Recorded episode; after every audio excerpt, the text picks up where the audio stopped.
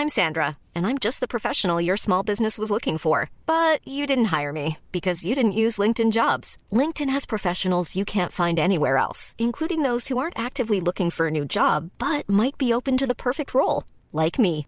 In a given month, over 70% of LinkedIn users don't visit other leading job sites. So if you're not looking on LinkedIn, you'll miss out on great candidates like Sandra. Start hiring professionals like a professional. Post your free job on linkedin.com/people today.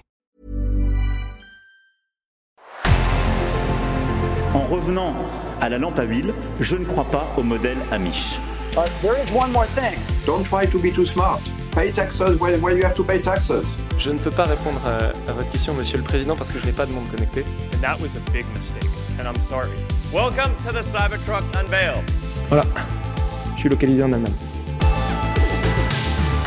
Signaux faibles, le podcast de siècle digital qui décode l'actualité du numérique.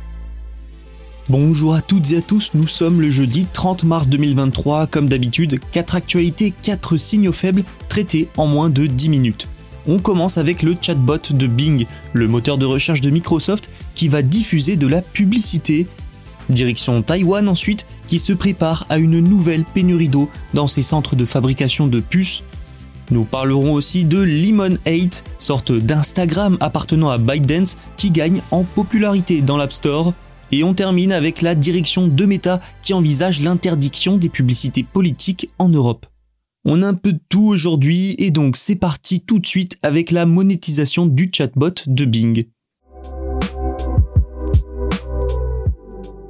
Nous avions déjà parlé de la monétisation de ChatGPT dans un précédent épisode, mais il n'y a pas que ChatGPT, cette problématique touche aussi le chatbot du moteur de recherche de Microsoft, Bing. Il est, je le rappelle, alimenté par l'intelligence artificielle d'OpenAI, donc la technologie GPT. Mais alors pourquoi est-ce si impératif de monétiser ces technologies? Eh bien parce qu'elles coûtent tout simplement très cher à faire fonctionner. Pour faire court, les capacités de calcul et d'alimentation sont énormes, ça demande donc pas mal d'infrastructures et de matériel avancé, et oui, il faut bien en plus entraîner l'intelligence artificielle. Il faut également de quoi stocker les données, la faire fonctionner. OpenAI de son côté a déjà opté pour des abonnements payants ou bien la vente d'autres outils d'intelligence artificielle. Et pour Microsoft et Bing, la solution retenue, c'est donc la publicité. C'était prévisible, beaucoup s'y attendaient, les pubs arrivent sur le chatbot de Bing. Youssouf Mehdi, le vice-président de Microsoft, a déclaré mercredi que la société, je cite, explorait le placement de publicité dans l'expérience de chat. Selon The Verge, Microsoft a confirmé que certains utilisateurs pourraient d'ores et déjà en voir. Mais comment ça s'affichera dans le chatbot? Eh bien, selon les premières images, après deux ou trois phrases par exemple, une réponse à votre question s'affichera avec la mention ad, donc pub, une manière de répondre plus ou moins à vos questions tout en faisant la promotion de produits qui pourraient vous intéresser. Cette méthode de se baser sur ce que l'utilisateur demande semble logique, à voir si ça ne sera pas trop gênant à la longue, on ne connaît en plus pas le nombre de publicités qui apparaîtront. Le vice-président de Microsoft a aussi expliqué que l'entreprise veut partager ses revenus publicitaires avec des partenaires dont le contenu aurait contribué à la réponse du chatbot. Avant de terminer avec cette actualité, pointons un autre potentiel problème, la confiance. Ce genre de réponse, entre vraie réponse et publicité, risque peut-être de nuire à la confiance qui peut être donnée dans les réponses du chat. Taïwan, c'est la plus grande industrie de semi-conducteurs d'Asie, l'une des plus grandes du monde. TSMC, numéro 1 mondial du secteur, est, comme son nom l'indique, taïwanais. Mais un problème de taille risque de se poser. L'État insulaire se prépare à une nouvelle pénurie d'eau, encore. Et ça risque d'avoir un impact immense sur l'industrie des puces. Je m'explique. Il y a deux ans environ, Taïwan a connu une sécheresse et une pénurie d'eau. C'était même la pire depuis un siècle, c'est pour vous dire. Cette pénurie d'eau mondiale également, l'eau se faisait rare partout dans le monde, couplée aux difficultés d'approvisionnement dues au Covid, a entraîné une pénurie de semi-conducteurs. Oui, on n'en parle pas souvent, mais les pénuries d'eau ont énormément participé à la pénurie de semi-conducteurs, tout simplement parce que cette ressource est vitale pour leur production. Reprenons l'exemple de TSMC. Ces installations de puces dans le sud de l'État consomment à elles seules 99 000 tonnes d'eau par jour. Et plus les techniques et les machines s'améliorent techniquement, plus elles consomment de l'eau. Et plus d'eau, plus de puces. La pénurie est donc très crainte cette année parce que les réservoirs sont peu remplis.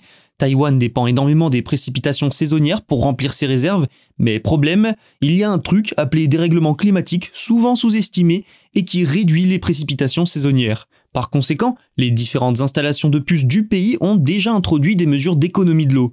L'une de ces mesures, c'est la réduction de la pression de l'approvisionnement public en eau la nuit, et des fournisseurs sont poussés à réduire leur consommation d'eau d'au moins 10%. Des mesures qui malheureusement reviennent chaque année depuis 2021. Cette année-là, des fabricants comme TSMC ont eu recours à des réservoirs d'eau loués et à de nouveaux puits forés pour l'occasion pour maintenir les usines en activité, alors que la pénurie de puces sévissait déjà et que Taïwan devait répondre à la demande mondiale. Mais surtout, les semi-conducteurs sont incroyablement vitaux pour l'île tout entière. Les puces sont vitales, essentielles, on en trouve absolument dans tous les appareils électroniques. En tant qu'acteur de premier plan de cette industrie, l'île y a trouvé une manne financière, économique très importante. Mais vu l'importance de l'industrie, ça fait aussi et surtout de l'île un État politiquement important.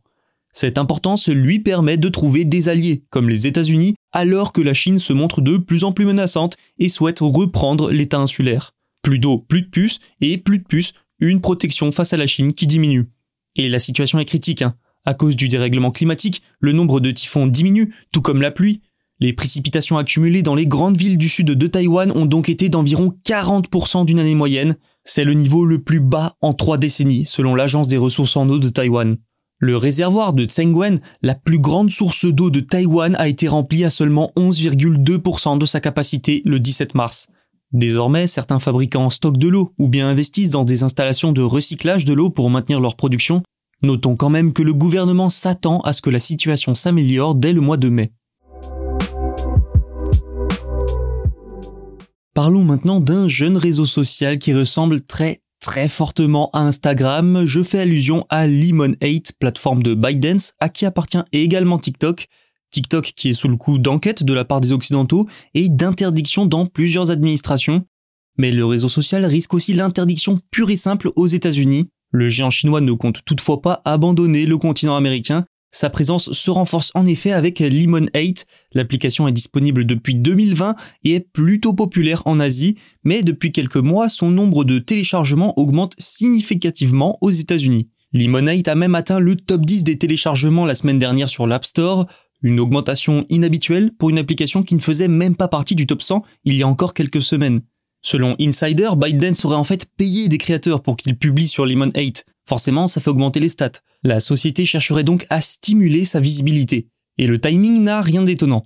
On peut voir dans cette volonté de diffuser Lemon 8 rapidement au public américain une solution de secours pour maintenir sa présence dans la région si jamais TikTok est interdit. L'autre retour de bâton possible, c'est que cette nouvelle forte présence de ByteDance ne fasse qu'augmenter les inquiétudes des régulateurs américains et que ça ne pousse encore plus la volonté d'interdiction. Le potentiel économique de l'application, par contre, n'est pas à sous-estimer. Lemon 8, de par son format entre Instagram et Pinterest, en quelque sorte pourrait devenir une plateforme vitrine pour des produits, où les utilisateurs pourraient interagir avec les produits qui leur plaît pour les acheter. Un modèle économique qui n'est pas sans rappeler celui de Pinterest. Il sera intéressant donc de suivre le développement et la diffusion de cette application. Pour les marques et les départements marketing, c'est peut-être la prochaine plateforme où il faudra être. La direction de Meta envisage d'interdire les publicités politiques en Europe. Une possibilité qui vient de la peur des sanctions qui pourraient être prises si Meta n'est pas en conformité avec les futures lois européennes. Avec le DMA, le DSA et autres règlements qui devraient entrer en vigueur dans les prochaines années, Facebook et Instagram risquent en effet d'avoir des problèmes de conformité. Ça entraînerait des enquêtes forcément, mais aussi des sanctions, de la simple amende jusqu'à l'interdiction. Les géants du net présents en Europe devront donc bientôt en dire plus sur les groupes politiques à l'origine des campagnes en ligne et sur les utilisateurs qu'ils ciblent. Mais Meta a peur que ça ne soit trop difficile de sortir toutes ces données et estime qu'il sera bien plus facile d'interdire les publicités à caractère politique, tout simplement. Une solution envisageable d'autant plus que les revenus générés par ce type de pub sont faibles comparés à d'autres. Par exemple, entre 2019 et 2020, Selon Insider Intelligence, la société a généré un peu moins de 800 millions de dollars de revenus grâce à la publicité politique aux États-Unis. Alors oui, c'est beaucoup, mais c'est moins de 1% de ses revenus publicitaires totaux sur la même période. Vu comme ça, ça peut sembler négligeable pour Meta, mais l'entreprise étant en difficulté économique, tout est bon à prendre. Il est probable que le groupe attende la décision finale de l'UE sur la transparence des pubs politiques d'ici le 5 juin avant de prendre une décision finale. C'est la fin de cet épisode, vous pouvez vous abonner pour ne rien manquer. Tous les podcasts de Siècle Digital sont à écouter sur siècledigital.fr et les plateformes de streaming. À demain.